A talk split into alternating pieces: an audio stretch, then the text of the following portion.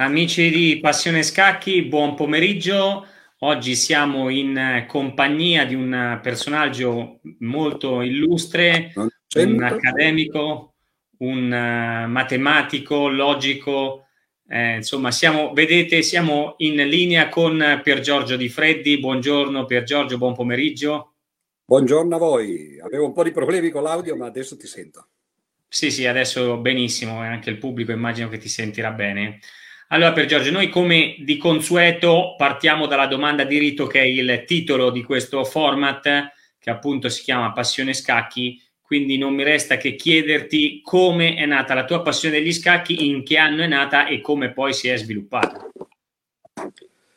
Dunque io prendo la tua domanda come se tu mi avessi chiesto come è nata la mia passione per gli scacchi perché ho sentito solo un paio di parole. Sì. Eh, dunque, anzitutto eh, devo dire che come spesso succede con le passioni, eh, quelle che poi eh, fanno più presa su un individuo sono quelle non corrisposte, cioè quando qualcuno ama qualcosa o qualcuno e, e, e non è eh, riamato nello stesso modo.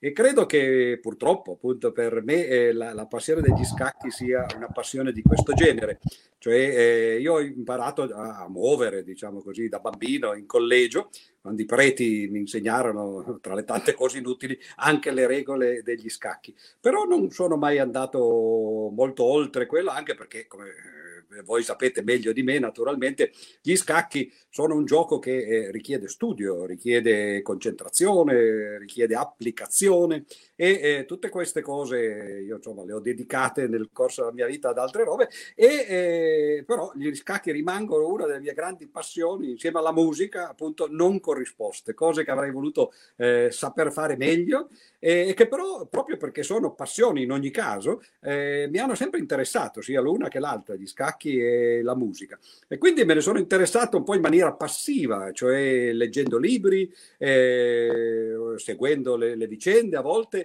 eh, quando ho potuto anche intervenendo magari in maniera più diretta e incontrando tra l'altro molte persone interessanti che eh, ovviamente invece questa passione ce l'avevano molto corrisposta.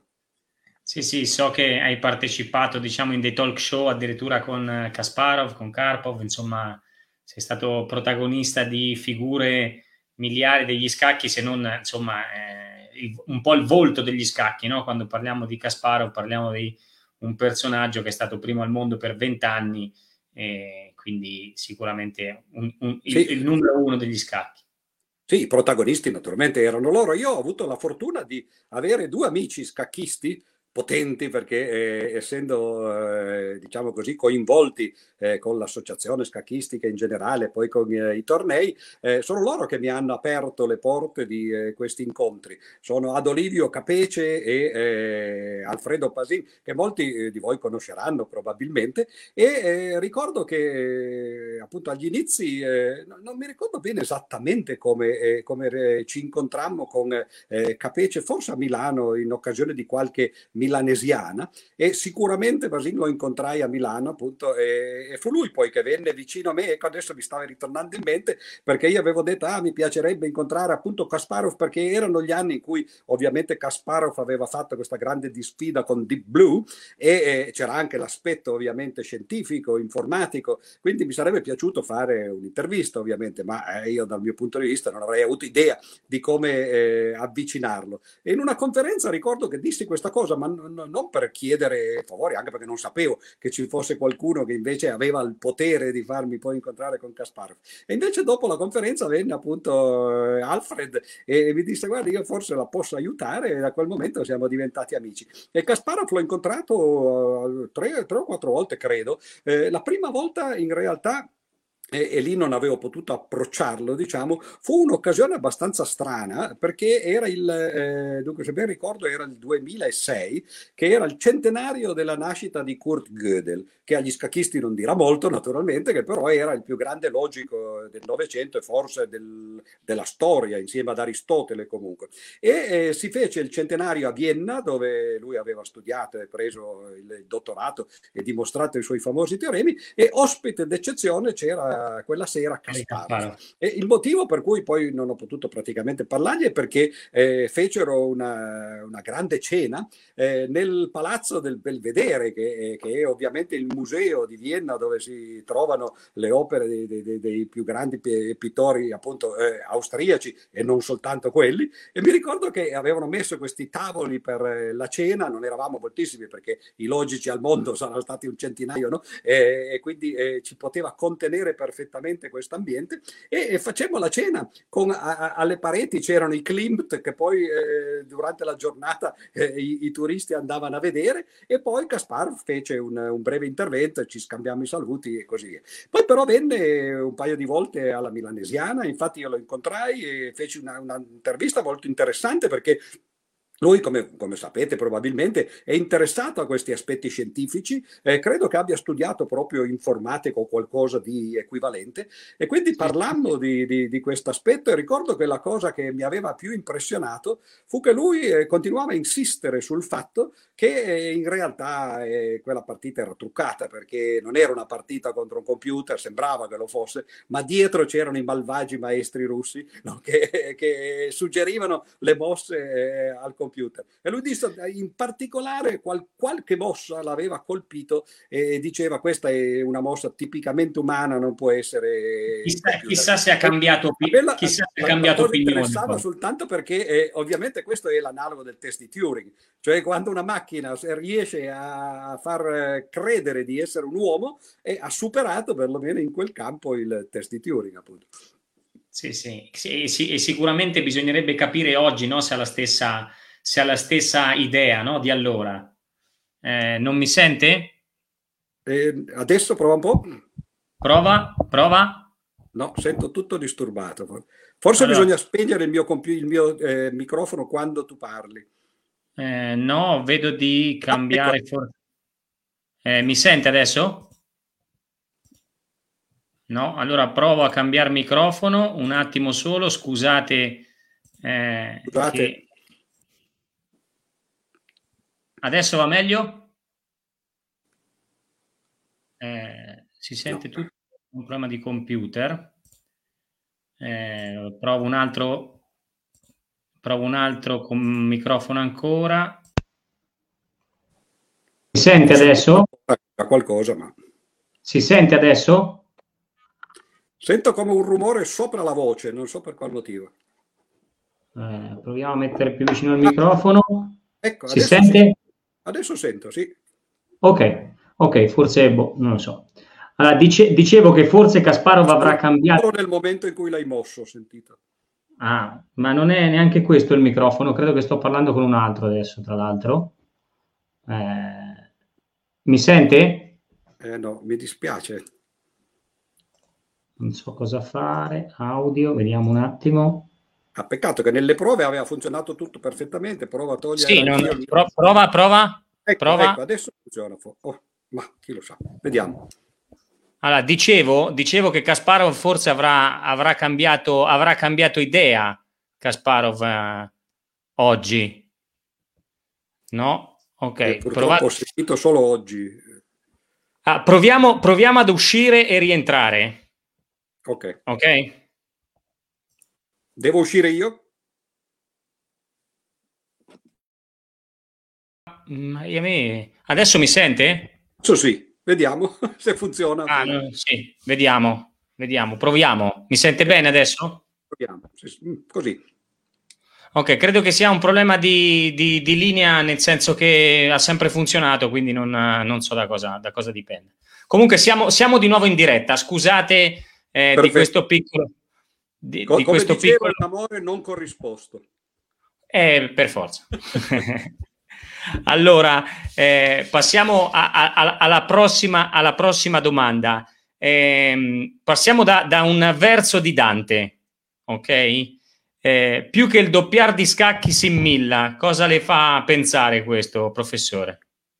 Beh, questo è facile perché naturalmente sono preparato a proposito, eh, nel senso che, eh, vabbè, poi quest'anno è il settecentesimo anniversario della morte di Dante, quindi eh, anche gli aspetti matematici, diciamo, della Divina Commedia eh, sono stati analizzati, sviscerati. Quello però è un verso famosissimo eh, che in realtà ha poco a che vedere con Dante, nel senso che lui l'ha usato, l'ha scritto, no? però il riferimento è un riferimento orientale ed è il riferimento a quella famosa storiella che racconta appunto che eh, quando gli scacchi furono inventati, eh, il visir al quale furono presentati eh, volle offrire un eh, regalo all'inventore e l'inventore modestamente gli disse: Ma guardi, io non è che voglia molto, voglio un po' di grano e, e mi basta che metta un chicco sulla prima, scacchie, sulla prima casella, poi due chicchi nella seconda, poi quattro nella terza, otto nella quarta e così via.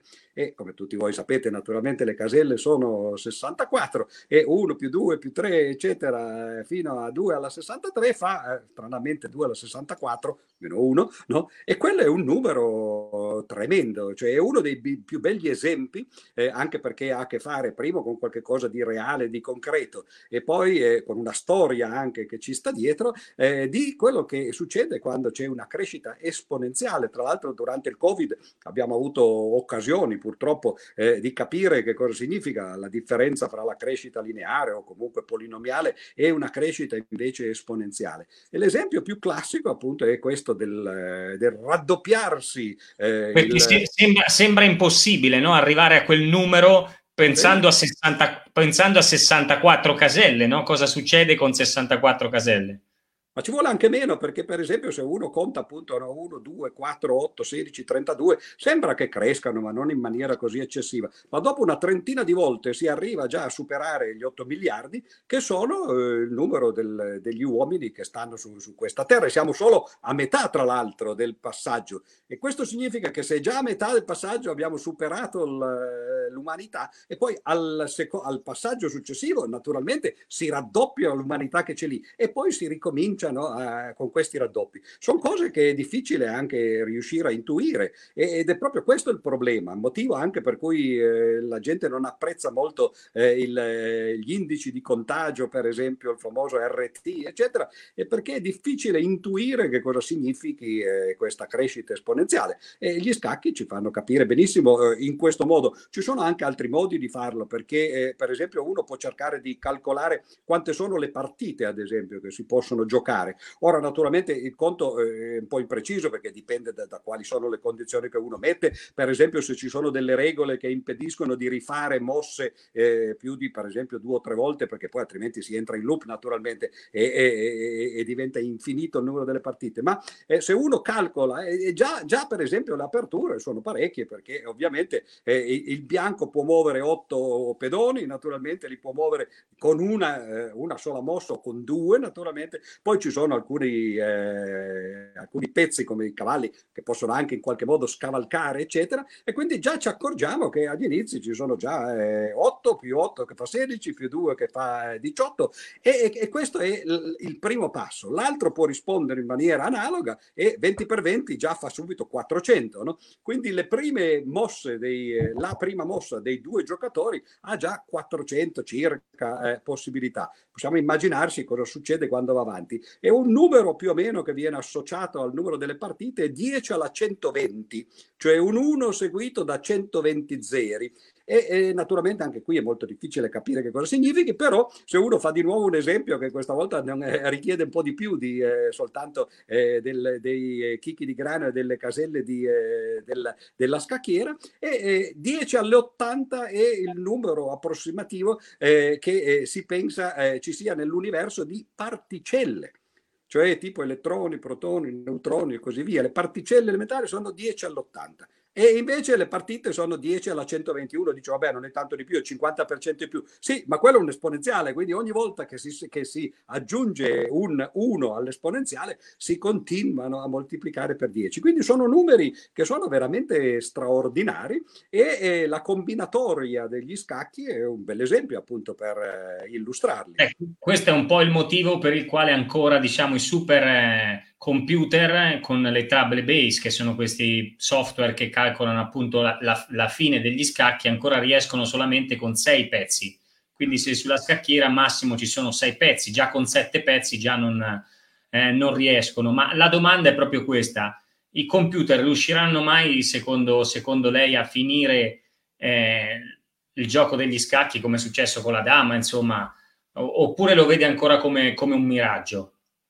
Ma dunque, eh, anzitutto c'è una cosa, da, i matematici si sono interessati molto di questi problemi, eh, ovviamente da un punto di vista teorico, cioè già agli inizi del 1900 un signore di nome Borrell eh, dimostrò un teorema che dice che eh, nei giochi a due persone, come sono gli scacchi, ma tutti gli altri che ci possono venire in mente, la dama, il go, eccetera, eh, eh, tutti questi giochi sono giochi finiti e nei giochi finiti eh, eh, ci, eh, ci sono tre possibilità però bisogna stare attenti perché la cosa è leggermente sottile. Le tre possibilità sono che il bianco vinca, eh, il nero vinca oppure che bianco e nero pattino. No, questo è banale, non ci vuole Borel per fare un teorema. Quello che eh, i matematici hanno dimostrato è che è vero che eh, ogni volta uno dei due vince oppure i due pattano, ma in realtà c'è di più.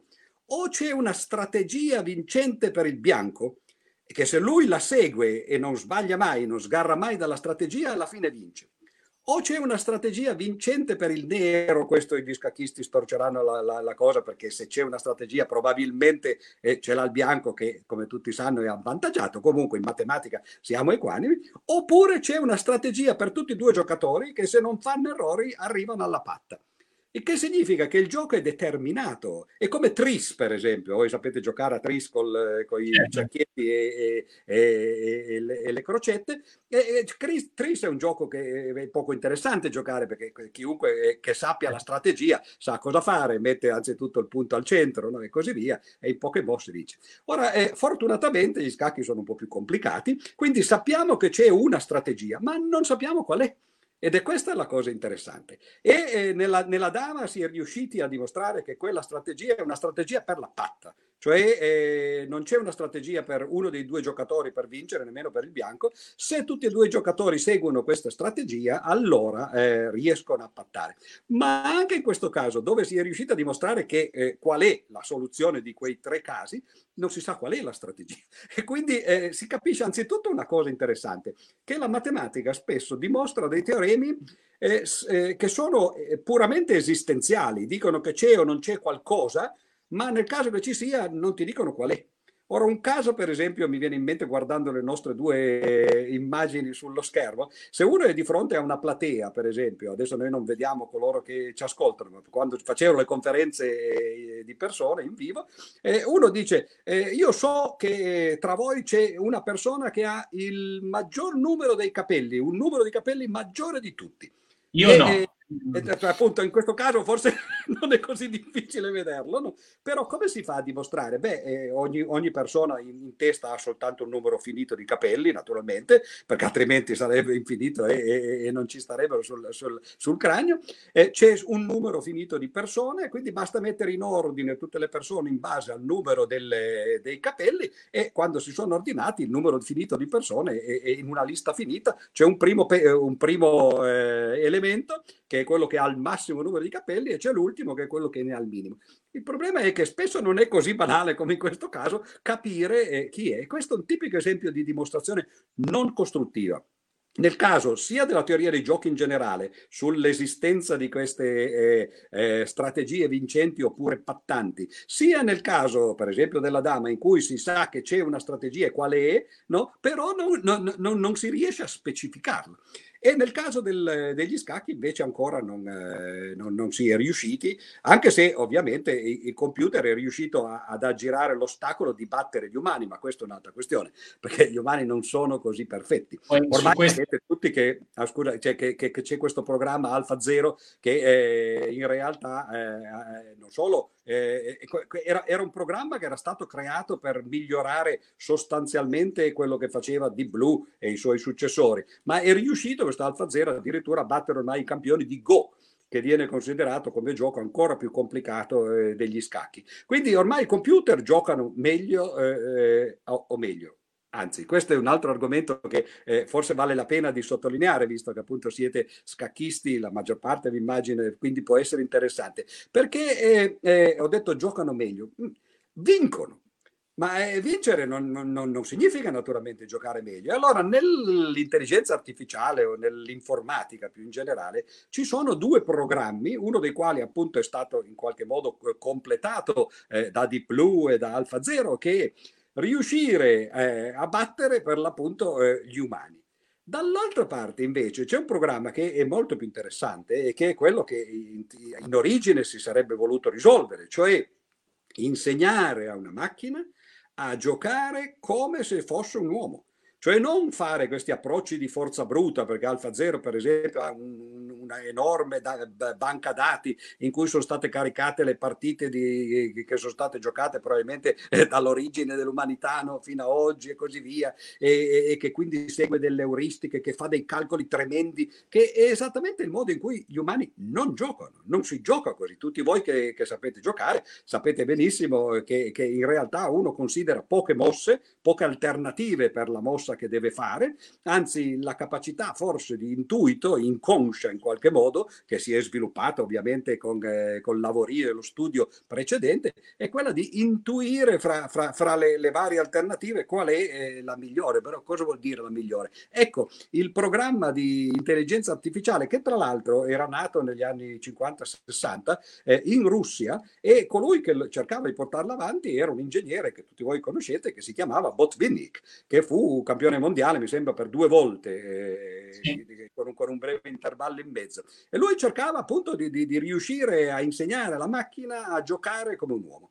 Questo non, non si è riusciti a capire e anzi i modi in cui giocano le macchine e i computer eh, da una parte e gli uomini dall'altra eh, sono completamente antitetici. Appunto uno è forza bruta, un'enorme capacità di, di velocità, di, di, mosse e anche soprattutto di consultazioni del, della memoria, diciamo, e dall'altra parte invece l'esatto contrario, cioè l'intuizione, poche mosse ben fatte, e, come diceva credo fosse Kasparov o comunque qualcuno dei grandi campioni, in realtà ogni volta eh, lo scacchista ha di fronte a sé soltanto una mossa possibile ed è la migliore. Eh, beh, certo, detto così è facile dirlo, ma non è, non è così in facile. In verità, non è proprio, in verità non è proprio così, però è vero che diciamo già un buon giocatore è ovvio che non può pensare a tutto l'albero di varianti, non può calcolare ogni volta se il re si deve muovere oppure no, pensa solamente in base alle proprie conoscenze quelle che sono le mosse migliori. Per lui. Eh, di, di, a Kasparov che citavo prima, eh, lui, lui, mi disse, ma credo l'abbia detto tante volte, che forse in una partita era riuscito, adesso non ricordo più esattamente il numero, ma era o 13 o 15 mosse, a vedere eh, la situazione spinta 13 mosse in avanti. Anzitutto, ovviamente, quella era una partita già avanzata, quindi non c'erano più tutti i pezzi in campo, è una cosa certo. molto diversa avere tut, tutta la, la, la scacchiera come agli inizi e invece una situazione ristretta. Però vedere, riuscire a prevedere le, le conseguenze di, di, di, una dozzina di mosse e infatti lui lo considera, almeno eh, perlomeno così, così mi disse, eh, un po' il momento diciamo, in cui eh, la sua capacità scacchistica ha dato il meglio di sé, però 12 eh, mosse eh, di blu, altro che quello naturalmente. Poi si tratta naturalmente di riuscire a restringere questo albero di ricerca, no? fare quello il pruning eh, cosiddetto e, e anche lì ci sono delle euristiche complicate, ma niente di questo viene fatto appunto dai, eh, dagli umani, quindi cioè, è come se ci fossero due cose diverse. D'altra parte gli scacchi al computer oggi sono un po' come le, le automobili oppure le gare di Formula 1, che non hanno nulla a che vedere con le Olimpiadi di, dei 100 metri o del mezzo fondo. Cioè gli umani fanno le loro gare e le, le, le macchine se ne fanno un altro. No? Ormai no, si sta andando anche in quella, in quella direzione le macchine hanno, diciamo, si sono posizionate nella situazione ideale, nel senso che aiutano l'uomo a studiare, a lavorare, a, a preparare la partita in modo che, diciamo, fungono da database, da miglioratore, da, eh, diciamo, come dovrebbero essere, come dovrebbero essere utilizzate in generale in eh, qualsiasi organizzazione complessa, diciamo, no? Dovrebbero essere d'aiuto eh, all'uomo, non sostituirlo in qualche modo, no? Specialmente certo, quando quello, si tratta di intelligenza è quello che si chiama il rapporto uomo-macchina, eh, che tra l'altro poi ha portato anche a un cambiamento nei tornei, perché una volta, come tutti avranno, voi lo sapete eh, per conto vostro, ma eh, coloro che magari non sono più addentro al, agli scacchi eh, hanno visto nel, nella serie Netflix eh, su, sulla regina degli scacchi, una volta le, le, le partite di, di, campionato si potevano interrompere a metà e, e, il giorno dopo si poteva ritornare, si metteva l'ultima mossa nella busta e si riprendeva lì. Oggi questo è è proibito proprio perché a quel punto sarebbe inutile, perché uno va fuori e, e, e, i computer analizzerebbero la cosa e verrebbe falsato. Sarebbe come se appunto uno sospende una gara di mezzo fondo, una maratona, metà maratona, salta su una macchina no? e, si fa portare 10 km più eh, avanti. Infatti, io ho letto diverse volte no, che eh, la, la, forza di Kasparov, che era indubbiamente il giocatore più forte del mondo, ma in tanti dicevano che in quel periodo lui aveva anche diciamo, gli strumenti informatici molto più avanti rispetto agli altri e per questo lui aveva una preparazione d'apertura ovviamente notevolmente superiore a quelle che erano i suoi avversari, avversari dell'epoca. No? Lui aveva già capito che studiando molto con i computer avrebbe avuto dei risultati migliori degli altri. Poi questo ciò non toglie che era il numero uno del mondo e questo diciamo l'ha dimostrato in più, in più occasioni. No? In parte e... è un po' quello Succede anche nello sport, per esempio, non so, col record dell'ora della bici.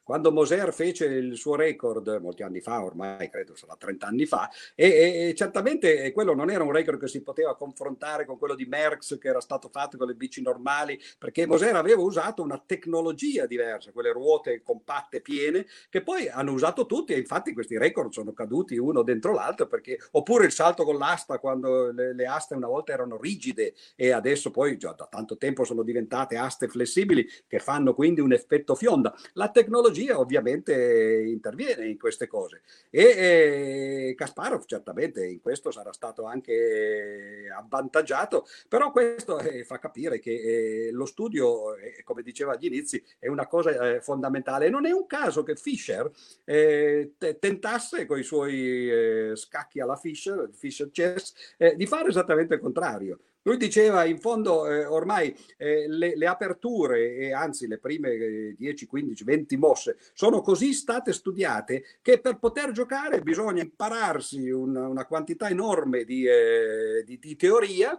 che toglie praticamente il gusto a chi magari vuole soltanto eh, divertirsi e, e, e, certo che se, se, se, gioca con uno che non le sa come lui va bene, ma se fai dei tornei quello non lo puoi fare e l'idea di Fischer era di mettere i pezzi a caso eh, sulla, sulla, scacchiera agli inizi, perlomeno forse nelle prime due righe, no?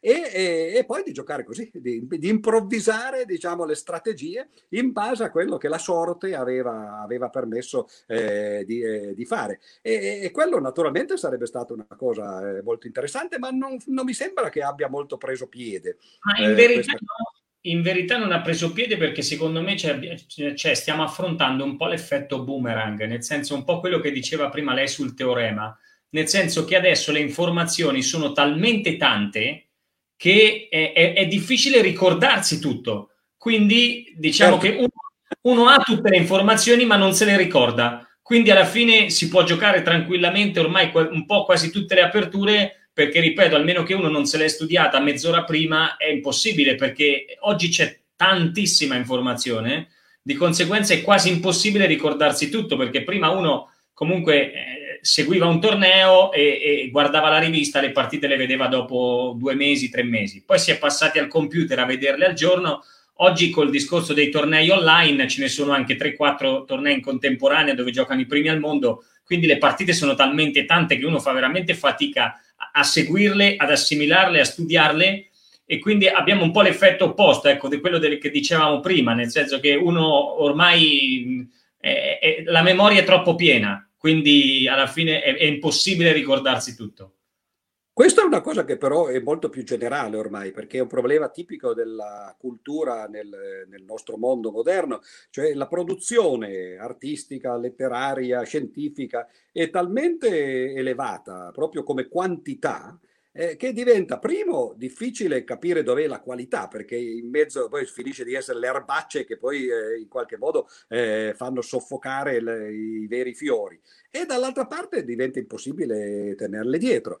Quindi diventa quasi un'impresa un po' futile, per esempio in matematica, che, che appunto il campo mio, eh, io non ho le cifre recenti per fortuna, perché altrimenti sarebbero ancora più deprimenti, ma mi ricordo che una ventina d'anni fa, quando avevo fatto appunto una, uno, uno, studio su questo argomento, avevo scoperto che eh, in realtà si diceva che all'epoca, eravamo negli anni 90, ogni anno venivano dimostrati nel mondo, ogni anno, 200.000 nuovi teoremi.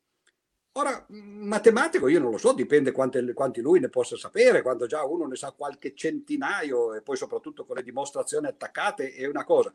Migliaia comincia a diventare difficile, ma se ogni anno uno sulle spalle gli, eh, si carica 200.000 nuovi teoremi, primo non, non c'è tempo materiale nemmeno di, fisicamente di, di, di guardarli, di assimilarli perché poi sia negli scacchi che nella matematica, che sono imprese, come voi sapete, molto simili e molto perlomeno affini, al punto che eh, si, si, dice che è bene che gli scacchisti non facciano matematica e i matematici non giochino troppo a scacchi perché diventa semplicemente un riprodurre due volte le cose, non è uno svago, diciamo, né in una direzione né, eh, né nell'altra e, e, certamente alla fine di, di, diventa impossibile seguire queste cose. Uno si chiede anche poi che cosa rimarrà, di, per esempio, di questi 200.000 teoremi eh, che, che ogni ogni anno vengono provati e, e li conoscono soltanto coloro che, che, che li hanno fatti e magari i loro allievi o i loro professori. È una cosa anche un po' triste, la stessa cosa succede nell'arte, nella letteratura, non si riesce più a tenere dietro a tutto perché ovviamente c'è una tale produzione, le case editrici stesse che sfornano addirittura 10-20 libri al giorno ciascuna e, questi libri arrivano sul mercato, la maggior parte di questi eh, nascono morti e spesso sono sicuro ci sono dei libri meravigliosi. Eh, ogni tanto eh, io stesso mi imbatto in qualcuno di questi per caso, eh, senza sapere che, che, che esistono, eh, senza che poi l'autore sia noto nel eh, libro stesso. E, è un vero peccato perché finisce di essere una, una sovrapproduzione fine a se stessa. Sì, vabbè, da piacere a chi la fa, eh, magari ai pochi che, che, che, la conoscono, e poi in casi particolari magari qualcuno riesce a raggiungere il successo, però è una cosa un po' triste, certamente molto diverso da come era la cultura una volta, in cui forse eh, esageratamente c'erano delle opere di riferimento e, e gli antichi leggevano la Bibbia, l'Iliade, l'Odissea, l'Eneide se proprio volevamo, ma quelli erano i classici, che poi eh, resistono e ancora oggi appunto abbiamo citato prima Dante, sono solo tra virgolette 700 anni, ma quanti dei libri di oggi ci saranno ancora fra 700 anni? Con in più il problema, ma questa è una cosa che ha poco a che vedere con gli scacchi, quindi lo accendo solo, che mentre una volta le cose venivano scritte sulla pietra, quello è il modo migliore, se uno vuole far, far sì che le cose rimangano è meglio che la incida col martello eh, sulle steli e infatti si va in Egitto, si trovano ancora le cose scritte 5.000 anni fa o 4.000 anni fa. E YouTube, oggi, YouTube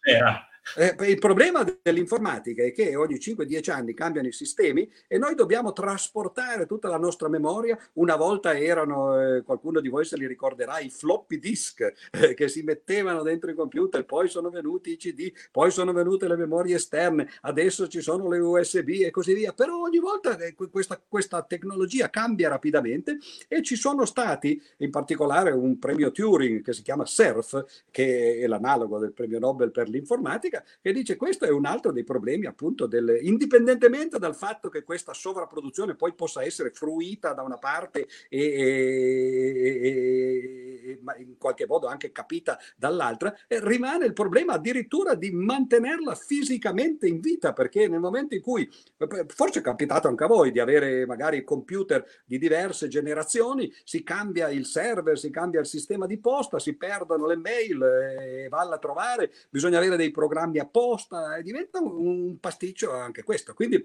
è un po' l'eccesso di produzione che bisogna stare attenti. Sì, a... se, se, uno pensa proprio al mondo di YouTube, eh, cioè oggi è più referenziale avere molti followers piuttosto di chi produce, di, di chi certo. fa la produzione del video. No? Questo è, è, veramente, penso, l'apocalisse dell'informazione perché eh, c'è, eh, per esempio sugli scacchi io trovo spesso persone che mi dicono eh, ho visto quel video no? e ho visto l'altro, eh, però le, le, persone non si informano su chi fa il video, cioè sulla fonte di chi produce il video, ma si basano solamente sul fatto se ha 200.000 visualizzazioni piuttosto che ne ha 5. No? Da una parte forse c'è una persona, un professionista che ha fatto un video, ma che non è così bravo, diciamo, dal punto di vista informatico per sponsorizzarlo, dall'altro forse c'è una persona che invece che di quella cosa ne sa poco, comunque quasi niente, ma è un bravo informatico e si ritrova con tot eh, eh, visualizzazioni, no? E, e, poi mi è venuto in mente un aneddoto mentre, mentre diceva mh, poc'anzi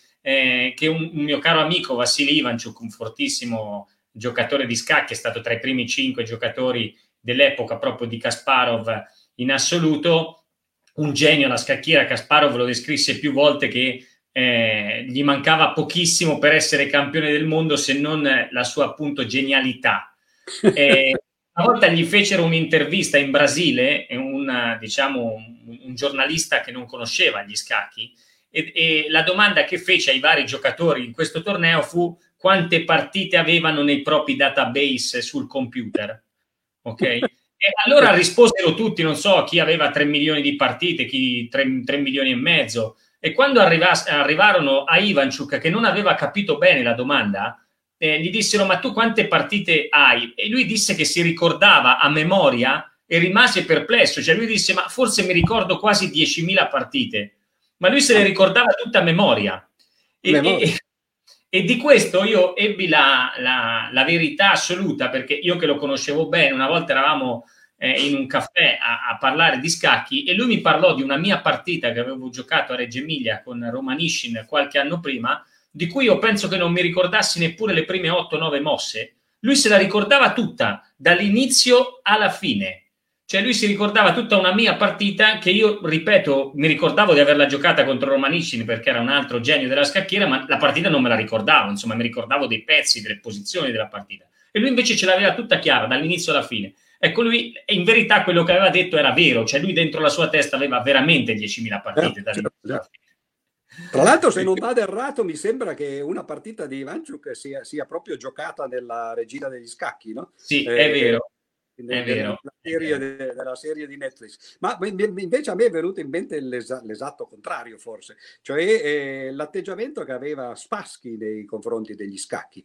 Perché uno come Spassky oggi non so quanto resisterebbe e dove arriverebbe naturalmente nel mondo eh, eh, scacchistico, ovviamente eh, eh, aggiornato ai, ai, ai, nostri giorni, perché Spassky, Spassky era noto per essere appunto un gran viveur, un gran signore, io infatti lo, lui l'ho incontrato anche lui più volte a Frascati, abbiamo addirittura giocato insieme, nel senso che io ho partecipato a una eh, simultanea eh, con, con, gran disonore. Mi ricordo che dopo qualche mossa lui mi guardò col suo inglese un po', un po russo no? e, mi dice, e mi disse a very desperate attack, no? Cosa dire, provi a fare, lascia perdere, no? Così.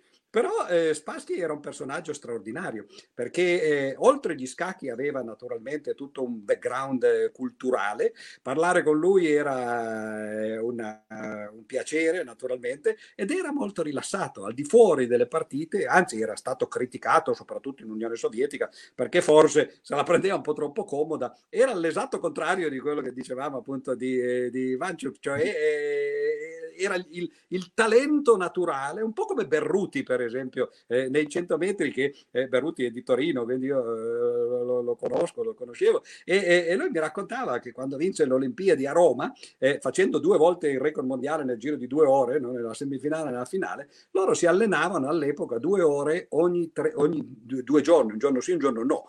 Cioè, ma oggi ma nemmeno i bambini delle elementari si, si, allenano due ore, bisogna allenarsi 15 ore già, già da subito, no? e, ed è appunto il, il talento contro il, il, lavoro. E ovviamente i grandi campioni poi hanno tutti e due, lavorano come dei matti e, e, e hanno un enorme talento. Che forse, che forse, è lì il vero talento, no? Io lo dico sempre, cioè oggi il vero talento è quanto uno riesce a lavorare, no? Perché proprio per il discorso che facevamo prima ci troviamo davanti a, a, un, un, tipo di informazione dove tutti possono accedere, quindi più uno lavora e più riesce a immagazzinare dati e, e più riesce a, a, capirle. Ma io le volevo fare una domanda, eh, poi, poi, riprendo le domande che, i, che, chi ci stava seguendo ha scritto, che non ho fatto, non ho fatto in tempo a leggerle. Ehm, che cos'è la, la, la logica applicata agli scacchi?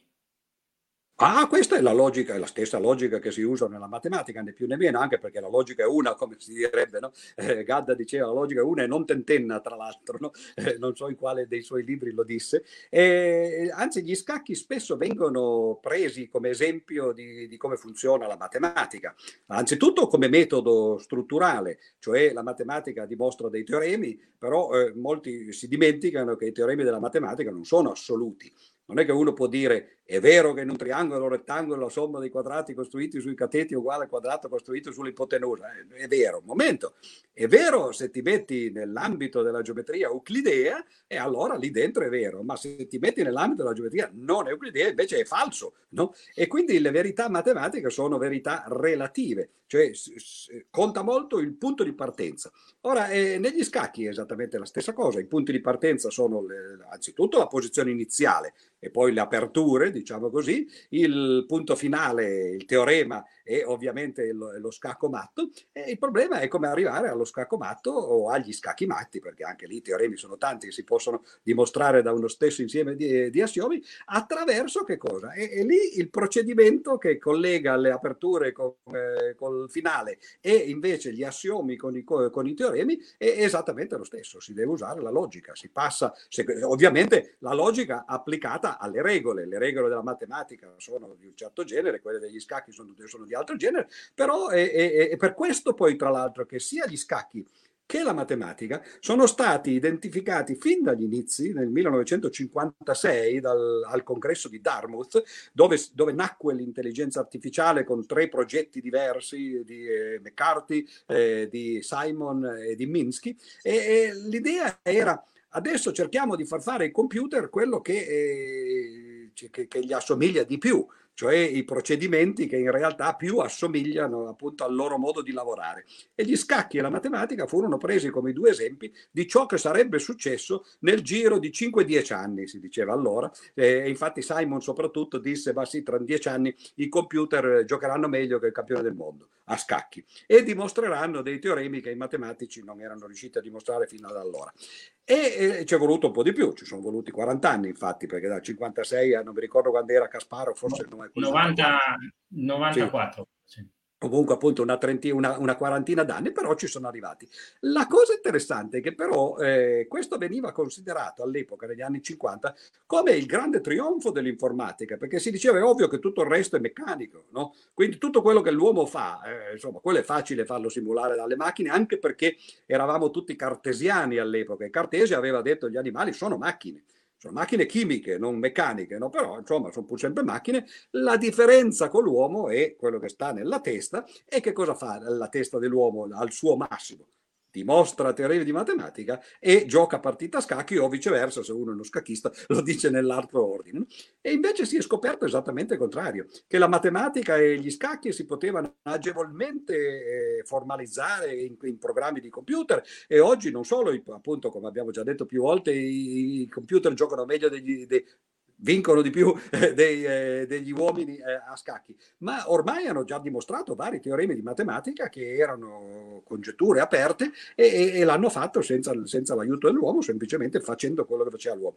Quello che, gli, che, i computer hanno avuto difficoltà a fare solo adesso, con difficoltà si comincia appunto a farglielo fare con dei trucchi, diciamo così, no? le reti neurali, il cosiddetto deep learning, che è un approccio molto diverso da quello che si aveva negli anni 50, e la sensorialità fare le cose che qualunque animale, persino il vostro gatto che ha un cervello grande così, riesce a fare, cioè riconoscere le facce, per esempio, riconoscere i sentimenti eh, del padrone o di quelli che gli stanno vicino, se uno è aggressivo, se uno invece è amichevole, riconoscere la calligrafia, non è un caso che oggi ancora si usano i test quando mi dice dimmi che non sei un robot, eh, cerca di leggermi queste lettere che ho messo scritte in una maniera un po' così e lì ci vuole un uovo e un computer ancora non ci arriva, o magari quei test lì potrebbe adesso arrivarci, però eh, insomma, e questa è stata una grande sorpresa cioè che è stato facile simulare ciò che si pensava sui computer, ciò che si pensava fosse difficile fare e invece è stato difficile simulare quello che si pensava fosse banale. E questo è però anche bello perché eh, ovviamente sì. ha una soluzione diversa, inaspettata a quello che e, ci Ed è bello che gli scacchi comunque in questi studi sono sempre un po' protagonisti, no? Cioè come all'epoca è stato Deep Blue, adesso con Alpha Zero comunque gli scacchi sono protagonisti di una nuova era che è quella dell'intelligenza artificiale che è sulla bocca di tutti, insomma, e gli scacchi ancora una volta sono stati i pionieri no, di, tu- di, questi studi.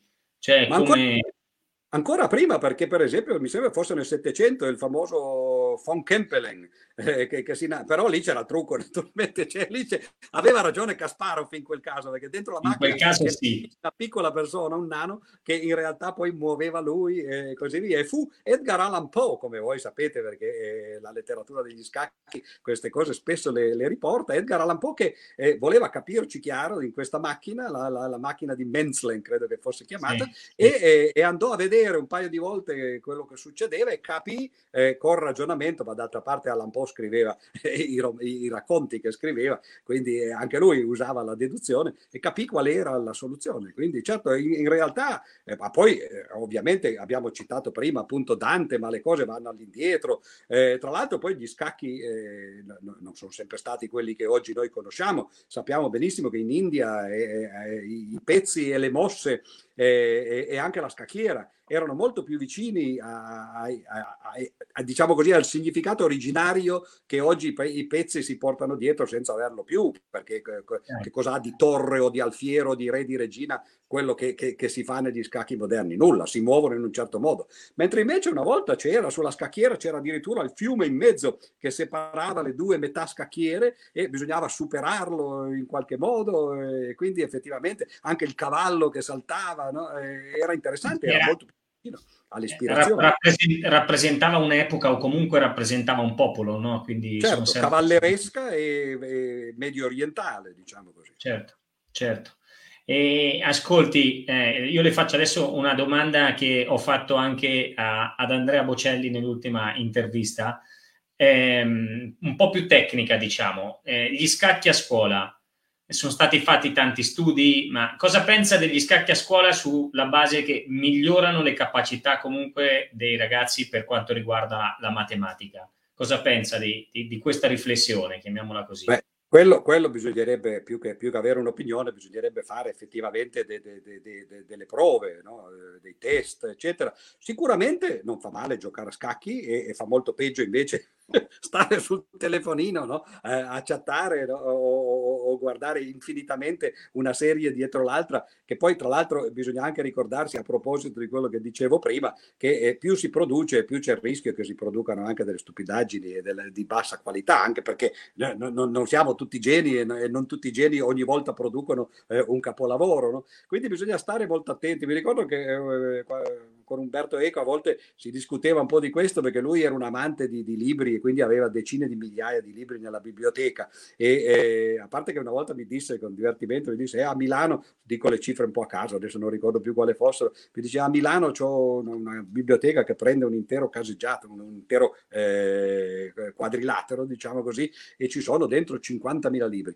In campagna dice ho 20.000 libri nel, nella casa di campagna, qui a Bologna dove eravamo, eh, dove lui insegnava, dice ne ho solo 2 o 3.000, in compenso ho 200 studentesse.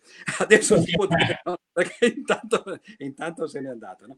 E, eh, però questo io credo che a scuola sicuramente fa bene appunto eh, eh, fare qualche cosa che è legato con la razionalità, col pensiero, perché poi tra l'altro gli scacchi servono a questo, servono a, a sviluppare la capacità di concentrazione concentrazione. E poi eh, fanno capire che la risposta non è sempre dietro l'angolo. Eh, spesso noi che insegniamo, io ho insegnato per tanti anni, adesso sono in pensione, ma quando uno dà gli esercizi a scuola e uno lo guarda e lo studente dice non mi viene, ma non ti viene, non hai manco provato ancora, cioè non, non è che poi lo, non ti viene immediatamente, ma non è questo lo scopo naturalmente, lo scopo è quello di farti pensare, fartici arrivare, farti ragionare. E da questo punto di vista gli scacchi sono, sono ottimi credo, così come la matematica d'altra parte, sicuramente sono più divertenti della matematica, su questo non c'è dubbio. E poiché dicevo prima che c'è una grande affinità tra i due modi di pensare, e beh, forse sarebbe meglio appunto magari fare meno di questi problemi barbosissimi che poi fanno odiare anzitutto la professoressa o il professore di matematica e poi la matematica stessa. E, e io infatti che, che, che, di professione faccio quello e da quando sono diventato un divulgatore, quindi magari qualcuno mi riconosce o mi chiede,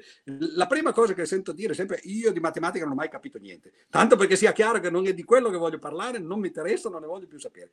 E forse sarebbe bene eh, che invece appunto uno facesse le stesse cose divertendosi. Tra l'altro ci sono, ho qui eh, lassù un paio di libri di, eh, eh, di problemi matematici, ovviamente di problemi ce ne sono tantissimi, ma alcuni scritti proprio da, eh, da matematici, per esempio da un logico che si chiamava Raymond Smullian e fece le mille una notte eh, negli scacchi e mi sembra Sherlock Holmes eh, negli scacchi e sono problemi bellissimi perché tra l'altro anche chi non, non è tra l'altro bravo a giocare agli scacchi può benissimo risolvere perché lì è proprio soltanto una questione di logica applicata proprio direttamente alla, all'ambiente, diciamo così, alle situazioni scacchistiche. Ho qui tra l'altro, se volete ve li faccio anche vedere, eh, un manuale che mi aveva firmato Karpov invece, che è scritto da lui, eh, fatto co- come Topolino praticamente, per ah, sì. imparare, imparare, a giocare a scacchi. Imparare gli scacchi. Certo, ci sono queste cose, oppure per esempio c'è Alice nel Paese delle Meraviglie, che come, come voi saprete è una partita di scacchi.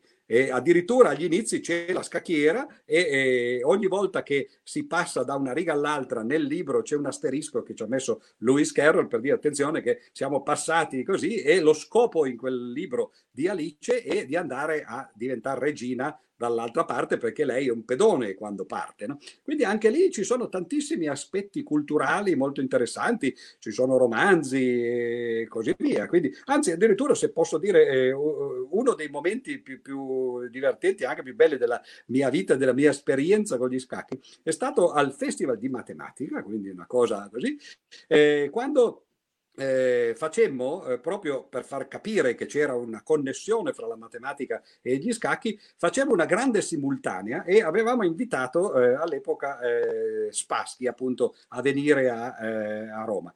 E io gli chiesi, verrebbe al Festival di Matematica, perché? Perché lui aveva studiato matematica con un grande matematico russo che si chiamava Alexandrov e, e a un certo punto gli avevano proibito, perché lui era già bravo, diciamo così, da, da, giovane, già da studente, gli dissero non devi fare matematica che quello ti distrae dagli scacchi e poi soprattutto non ti riposa perché eh, ovviamente è lo stesso genere. Tra l'altro lui mi diceva che Alessandro gli diceva la stessa cosa, non devi fare gli scacchi perché quelli ti fanno eh, distrarre. E, e, lui un po' ci pensò, poi disse: Però non, non è che posso fare una conferenza non, sulla matematica e gli scacchi. Dice: Posso portare un amico? Ora, sai, quando, nei tempi moderni uno non vuole mai sapere dice, per quale motivo. Dico: Se vuole portare l'amico, cioè, siamo aperti a tutti, no? compagni, eccetera.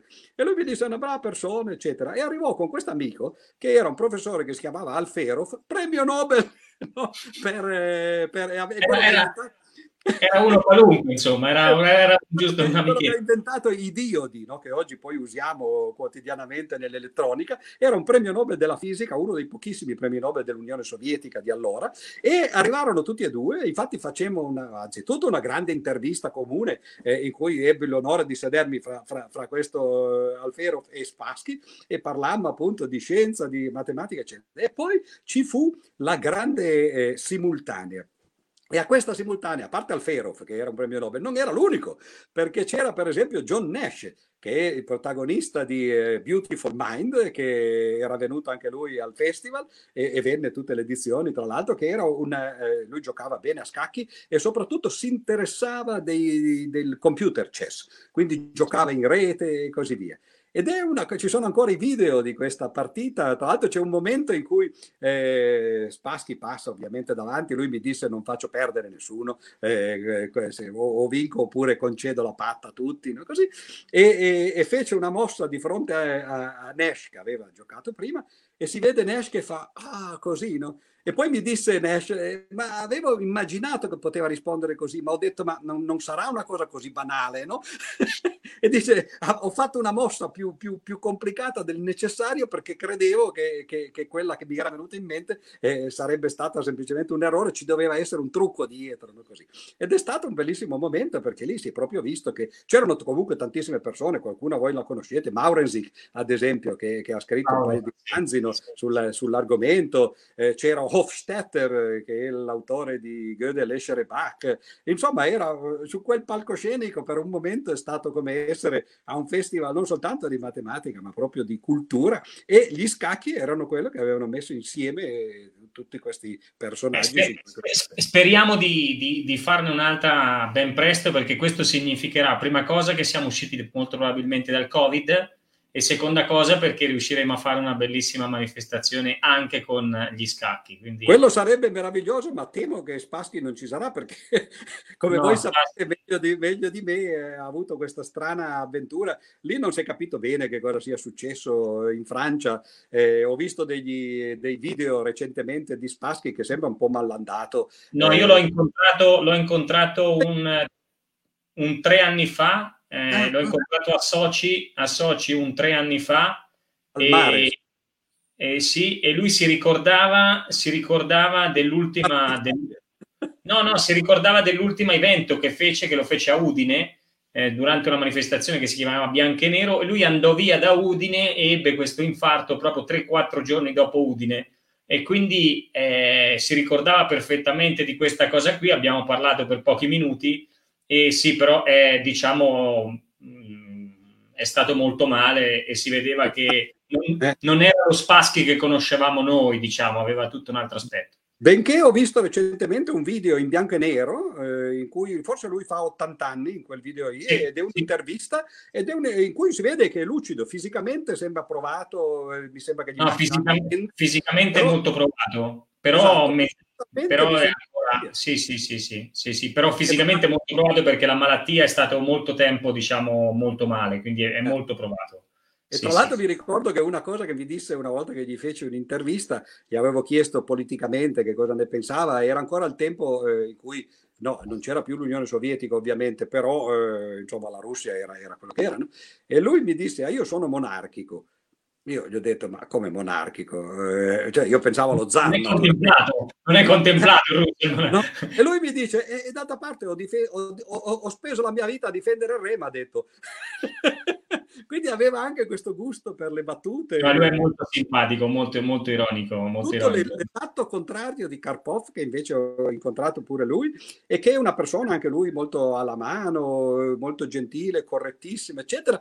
Però più eh, gli estremi sono un po' forse tra quelli che ho incontrato io, appunto eh, Kasparov da una parte e Spassky dall'altra. E Karpov è nel mezzo. Sembra quasi un ragioniere di quelli molto compiti, però sembra che fosse effettivamente eh, una forza fisica, no? Come, sì, sì, assolutamente. Ci, metteva, ci, teneva a sottolineare che dice: Sì, è vero che io ho perso varie volte con Kasparov, ma se uno guarda le partite no, che sono state giocate in quei, eh, in quei quanti, non so quanti campionati eh, del mondo che fecero loro due, si vede che lo scarpe è minimo.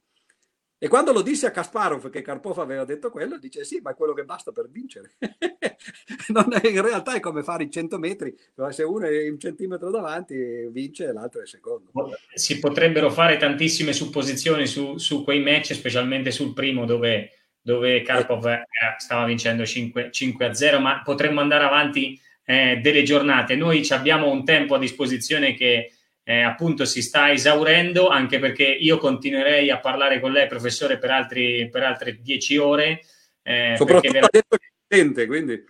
No, per, veramente perché parlare di scacchi con lei penso che è il massimo. Abbiamo letto tantissime anche persone che hanno scritto che noi ringraziamo per essere stati qui oggi con noi. Eh, io eh, la ringrazio veramente per essere appunto stata ai microfoni di Passione Scacchi. Come dico a tutti, eh, sarà mio obbligo alla fine organizzare una giornata di passione scacchi con tutti coloro che, che sono riuscito a, ad intervistare. Speriamo di farla questa volta sì dal vivo eh, e perché no riportare, riportare, un grande campione in Italia per una manifestazione di scacchi eh, è quello diciamo che è il mio auspicio per chiudere un po' passione scacchi a livello diciamo di interviste e, e, riuscire a fare una bella manifestazione dove ci sono tutti coloro che hanno partecipato, ma anche riportare una, una grande figura degli, degli, scacchi in Italia, non sarebbe, non sarebbe, assolutamente male. Io, professore, la ringrazio veramente per essere stato con noi, eh, è stato veramente emozionante averla. Se posso ancora una cosa per saluto, certo, io, certo. io, già pensavo a organizzare quell'evento, no? eh, perché uno che mi piacerebbe incontrare, che ho soltanto incontrato per mail, diciamo così, è Anand, eh, l'ex campione del mondo eh, indiano, perché c'è una strana connessione, perché Anand è amico di un eh, famoso matematico indiano che si chiama Bhargava, Manjul Bhargava, che vinse la medaglia Fields qualche anno fa. E eh, Mangiuli in realtà è, è, canadese, quindi è nato, in, diciamo così, in, in, Occidente, però ha mantenuto la cittadinanza indiana e si è incontrato con Anand e, e tra l'altro è quello che ha eh, finanziato il film su Ramanujan, su questo grande matematico indiano e, e, e quindi c'è questo strano collegamento. Io infatti avevo scritto a Anand per, perché so che a lui interessa la matematica e, spero sempre che questo sia possibile. Facciamo, facciamo così, professore, appena finisce il Covid ci met- mettiamo insieme e, e, e, organizziamo questa bella giornata e chiamiamo, chiamiamo Anand che sono sicuro che parteciperà perché oltre che conoscerlo personalmente è una persona squisita, una persona veramente squisita Anand, quindi eh, ci prendiamo in carico questa cosa qui, abbiamo già chi ci fa la simultanea, meglio di Anand e non, sicuramente per... non c'è nessuno. Perfetto, allora alla prossima. Non ho sentito domande del pubblico, quindi a questo punto... Ne hanno scritte tante, ma tantissimi, tantissimi complimenti, più che altro che hanno passato una, una, un pomeriggio davvero